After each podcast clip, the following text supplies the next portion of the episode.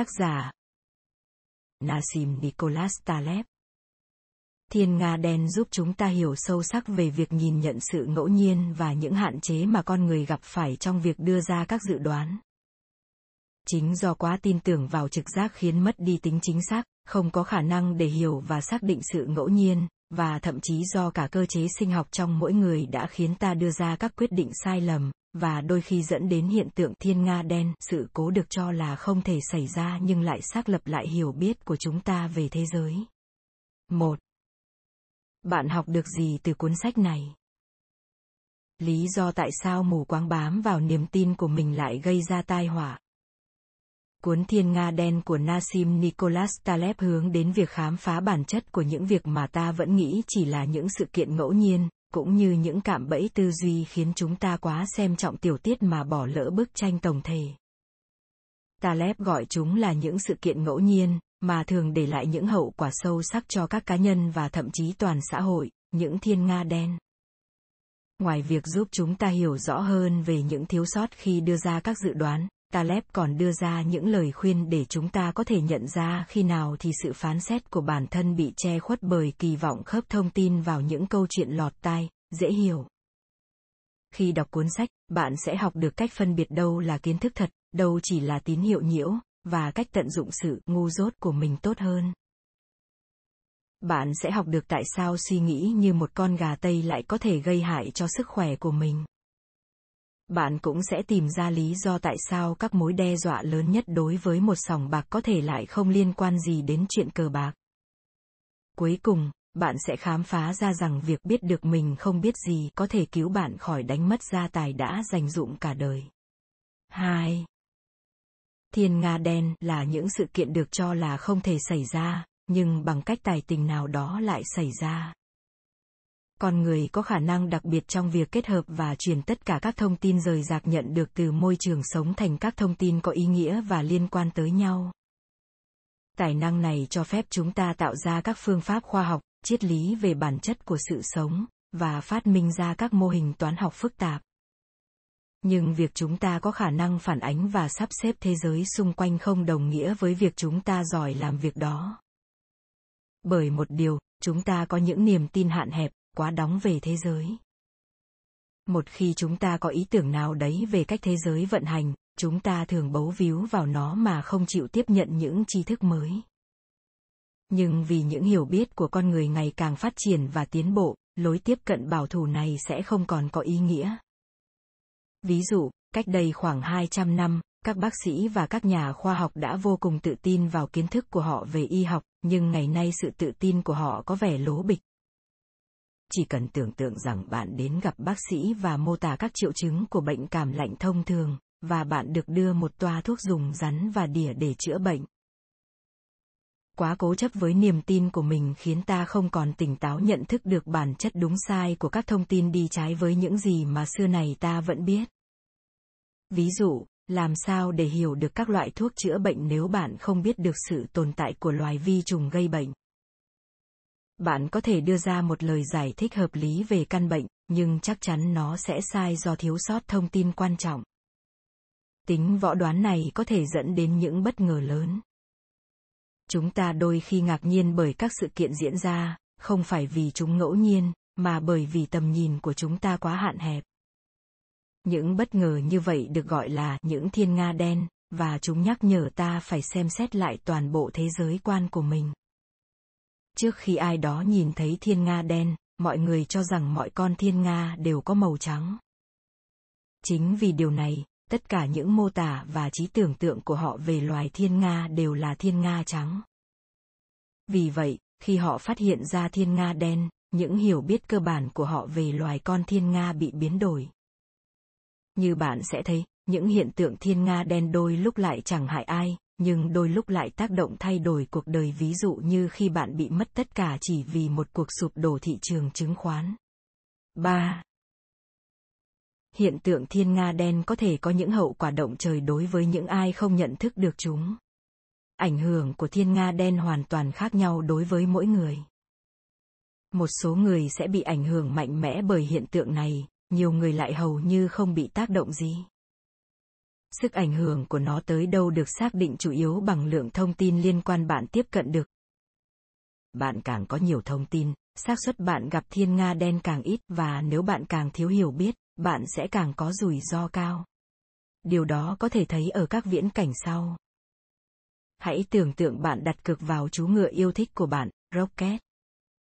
Với thể chất của Rocket, các kỹ năng của người cầm cương, và những đối thủ yếu kém, bạn tin rằng Rocket là đặt cược an toàn nhất và liều đặt mọi thứ bạn có vào chú Rocket. Bây giờ tưởng tượng bạn sẽ ngạc nhiên thế nào, khi tiếng súng bắt đầu cuộc thi vang lên và Rocket không chỉ không chịu rời khỏi cửa chuồng mà còn nằm gục xuống trên đường đua. Đây chính là hiện tượng thiên nga đen. Những thông tin bạn thu thập được cho bạn niềm tin rằng Rocket là lựa chọn hoàn hảo cho chức vô địch, tuy nhiên bạn đã mất mọi thứ khi cuộc đua vừa bắt đầu. Nhưng hiện tượng này không phải là một bi kịch đối với tất cả mọi người.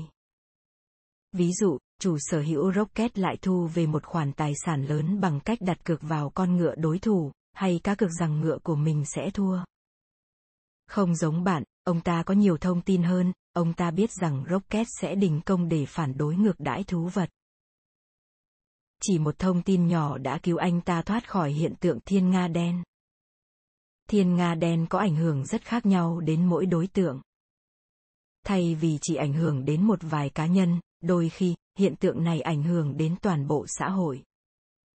Khi điều này xảy ra tức là, những thiên nga đen sẽ thay đổi cách thế giới vận hành và tác động lên nhiều lĩnh vực của xã hội, như triết học, thần học và vật lý. Ví dụ, khi Copernicus phát hiện ra rằng trái đất không phải là trung tâm của vũ trụ, hệ quả để lại rất to lớn. Khám phá của ông là thách thức đối với uy quyền của công giáo đang thống trị và cả tính chính xác của bản thân kinh thánh. Tóm lại, chính thiên Nga đen này đã giúp xã hội châu Âu bước sang một trang sách mới. 4. Chúng ta đang rất dễ dàng bị lừa dối thậm chí bởi những lý luận logic cơ bản nhất.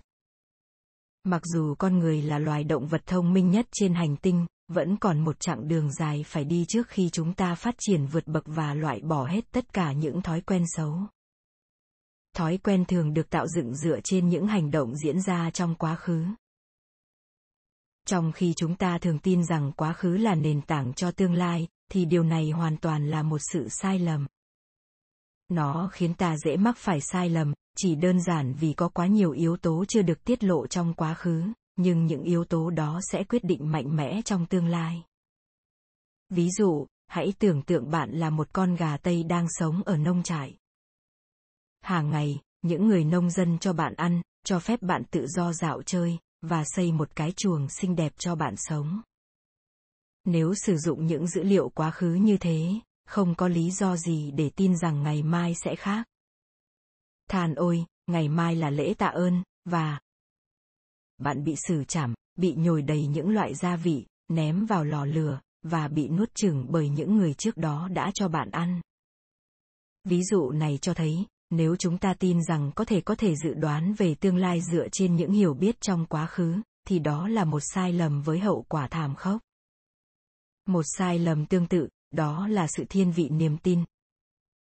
Chúng ta thường tìm kiếm các bằng chứng cho những niềm tin đã hình thành trong chúng ta, thậm chí đến mức mà chúng ta sẵn sàng bỏ qua bất cứ bằng chứng nào đi ngược lại niềm tin đó. Khi chúng ta gặp phải những thông tin trái với những gì chúng ta tin tưởng, chúng ta thường không chấp nhận chúng và thậm chí nhiều khả năng sẽ không tiếp tục tìm hiểu thêm nếu chúng ta tiếp tục tìm hiểu chúng ta có thể tìm ra sự thật hoàn toàn trái ngược với những gì chúng ta luôn luôn tin tưởng ví dụ nếu bạn tin rằng biến đổi khí hậu là một âm mưu nhưng sau đó bạn được xem một bộ phim tài liệu có tên là chứng cứ không thể phủ nhận của biến đổi khí hậu. Điều này nhiều khả năng sẽ làm bạn khó chịu. Sau đó bạn lên mạng, tìm kiếm thông tin trên các trang web để hiểu hơn về biến đổi khí hậu, có thể bạn sẽ gõ từ khóa trò lừa bịp biến đổi khí hậu mà không phải là bằng chứng ủng hộ và phản đối biến đổi khí hậu. Tóm lại, mặc dù cả hai lý luận logic trên đều là sự ngụy biện, nhưng chúng ta không thể làm được gì khác. Nó đơn giản đã là bản chất của chính chúng ta. 5 cách mà não bộ phần loại thông tin làm cho dự đoán của chúng ta cực kỳ khó chính xác. Trong quá trình tiến hóa, bộ não con người phát triển theo cách thức nhất định để phân loại thông tin. Mặc dù đây là điều tuyệt vời để sống sót trong tự nhiên, khi chúng ta cần phải học hỏi và thích nghi nhanh chóng với môi trường nguy hiểm xung quanh, trái lại lại là điều khủng khiếp trong môi trường phức tạp ngày nay. Ví dụ, một trong những cách mà chúng ta không phân loại đúng thông tin được gọi là tường thuật thông tin sai, khi chúng ta mô tả tình hình hiện tại của mình. Điều này là do chúng ta đang phải đối mặt với lượng lớn thông tin mỗi ngày.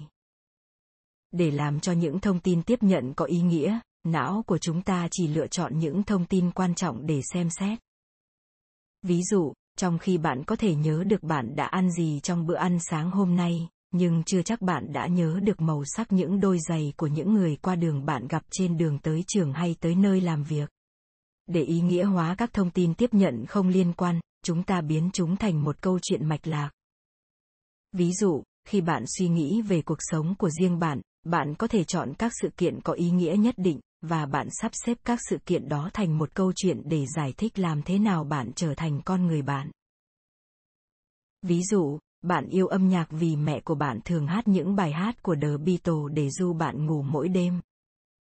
Tuy nhiên, việc tạo ra câu chuyện như vậy là cách gàn dở nhất để hiểu được ý nghĩa của thế giới. Điều này là do câu chuyện chỉ được xây dựng dựa trên các sự kiện quen thuộc và rất cũ trong quá khứ, mà không đưa thêm vào câu chuyện các lời giải thích gắn với các hiện tượng vừa xảy ra. Ví dụ, hãy tưởng tượng một con bướm vỗ đôi cánh của mình ở Ấn Độ gây ra một cơn bão một tháng sau đó tại thành phố New York. Nếu chúng ta tạo danh mục riêng cho nguyên nhân và kết quả khi chúng xảy ra, thì chúng ta có thể nhìn thấy một mối quan hệ nhân quả rõ ràng giữa các sự kiện. Nhưng khi chúng ta chỉ nhìn thấy kết quả trong trường hợp này, cơn bão thì điều duy nhất mà chúng ta có thể làm chỉ là ngồi đoán xem trong hàng loạt sự kiện xảy ra cùng lúc thì nguyên nhân thực sự dẫn đến kết quả đó là gì. 6. Chúng ta không thể dễ dàng phân biệt được thông tin mở rộng và không mở rộng. Thông tin nguyên bản con người chúng ta đã phát triển nhiều phương pháp và mô hình để phân loại thông tin một cách có ý nghĩa tuy nhiên, thật không may chúng ta chưa làm tốt ở việc phân biệt các loại thông tin khác nhau, thông tin mở rộng và không mở rộng. Hay thông tin nguyên bản? Thông tin nguyên bản chẳng hạn như trọng lượng cơ thể và chiều cao được xác định rõ ràng, có giới hạn trên và giới hạn dưới. Trọng lượng cơ thể là thông tin không có khả năng mở rộng bởi vì có những hạn chế về mức trọng lượng của mỗi người trọng lượng của một người có thể đạt tới 1.000 cân Anh, nhưng không thể chạm mức 10,000 cân Anh. Thông tin không khả năng mở rộng luôn được giới hạn rõ ràng. Mặt khác, những thứ phi vật chất hay trừu tượng, như việc phân phối của cải hay album bán hàng đều có khả năng mở rộng. Ví dụ, nếu bạn bán hàng trực tuyến, không có giới hạn về số bán hàng bạn có thể bán bởi vì sự phân phối không bị giới hạn bởi số lượng hàng hóa có thể sản xuất. Phân biệt sự khác nhau giữa các thông tin mở rộng và thông tin không thể mở rộng thường rất quan trọng nếu bạn muốn khắc họa một bức tranh chính xác về thế giới. Việc cố gắng áp dụng những quy tắc có hiệu quả với các thông tin không thể mở rộng với dữ liệu có thể mở rộng sẽ dẫn đến những sai lầm nhất định. Ví dụ nói rằng bạn muốn đo sự giàu có của người dân nước Anh. Cách đơn giản nhất để làm điều này là chia bình quân thu nhập đầu người, bằng cách cộng tổng thu nhập của toàn bộ người dân và chia trung bình cho số công dân của họ. Tuy nhiên, sự giàu có thực chất là thông tin có khả năng mở rộng. Có thể một tỷ lệ nhỏ người dân sẽ sở hữu một tỷ lệ vô cùng lớn của cải. Bằng cách thu thập dữ liệu về thu nhập bình quân đầu người, bạn kết thúc cuộc điều tra với đại diện là sự phân phối thu nhập, mà điều đó có lẽ không thể phản ánh chính xác thực tế sự thịnh vượng của các công dân của nước Anh. 7.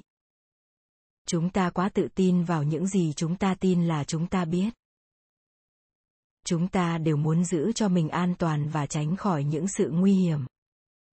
Một trong những cách mà chúng ta thực hiện điều đó chính là việc đánh giá và quản lý khả năng xảy ra rủi ro. Đây là lý do tại sao chúng ta mua những thứ như bảo hiểm tai nạn, và chúng ta cố gắng không đặt toàn bộ trứng vào một giỏ. Đa số chúng ta đều cố gắng đo đạc rủi ro một cách chính xác nhất có thể để đảm bảo rằng chúng ta không bỏ lỡ cơ hội, nhưng đồng thời cũng đảm bảo rằng chúng ta không làm điều gì để có thể phải hối tiếc. Để đạt được điều này, chúng ta phải đánh giá bất cứ rủi ro nào có thể xảy ra và đo lường xác suất mà những rủi ro này có thể trở thành hiện thực. Ví dụ, hãy tưởng tượng bạn đang tìm mua bảo hiểm. Bạn muốn mua loại bảo hiểm có chính sách bảo vệ bạn tránh khỏi những trường hợp xấu nhất, nhưng đương nhiên phải cân nhắc kỹ để không lãng phí tiền bạc. Trong trường hợp này, bạn phải đo lường sự đe dọa của bệnh tật hoặc tai nạn với hậu quả có thể diễn ra, và sau đó đưa ra quyết định. Thật không may, chúng ta đang quá tự tin rằng chúng ta biết tất cả những rủi ro có thể xảy đến và chúng ta cần phải chống lại những rủi ro đó. Đây được gọi là sai lầm khôi hài, và theo đó, chúng ta có xu hướng giải quyết rủi ro như thể chúng ta đang chơi trò chơi, với một bộ quy tắc và xác suất mà chúng ta đặt ra trước khi chơi. Tuy nhiên, xử lý rủi ro như một trò chơi chính nó là rủi ro kinh doanh. Ví dụ, sòng bạc muốn tạo ra càng nhiều tiền càng tốt, đó là lý do tại sao họ có hệ thống an ninh phức tạp và lệnh cấm những người chơi giành chiến thắng quá nhiều, quá thường xuyên. Nhưng cách tiếp cận của họ lại dựa trên sai lầm khôi hài. Các mối đe dọa lớn đối với các sòng bạc có thể không phải là những con bạc may mắn hay những tên trộm. Nhưng có thể đó là kẻ bắt cóc khi hắn ta bắt cóc con của chủ sòng bạc làm con tin, hoặc một nhân viên không nộp các khoản thu nhập của sòng bạc với IRS. Mối đe dọa lớn nhất của sòng bạc hoàn toàn có thể không được lường trước. Điều này cho thấy dù chúng ta cố gắng thế nào, chúng ta sẽ không bao giờ có thể tính toán chính xác mọi rủi ro. Tiếp theo, chúng ta sẽ tìm hiểu việc nhận thức được sự thiếu hiểu biết của chúng ta có thể tốt hơn nhiều lần so với việc chúng ta không nhận thức được về nó.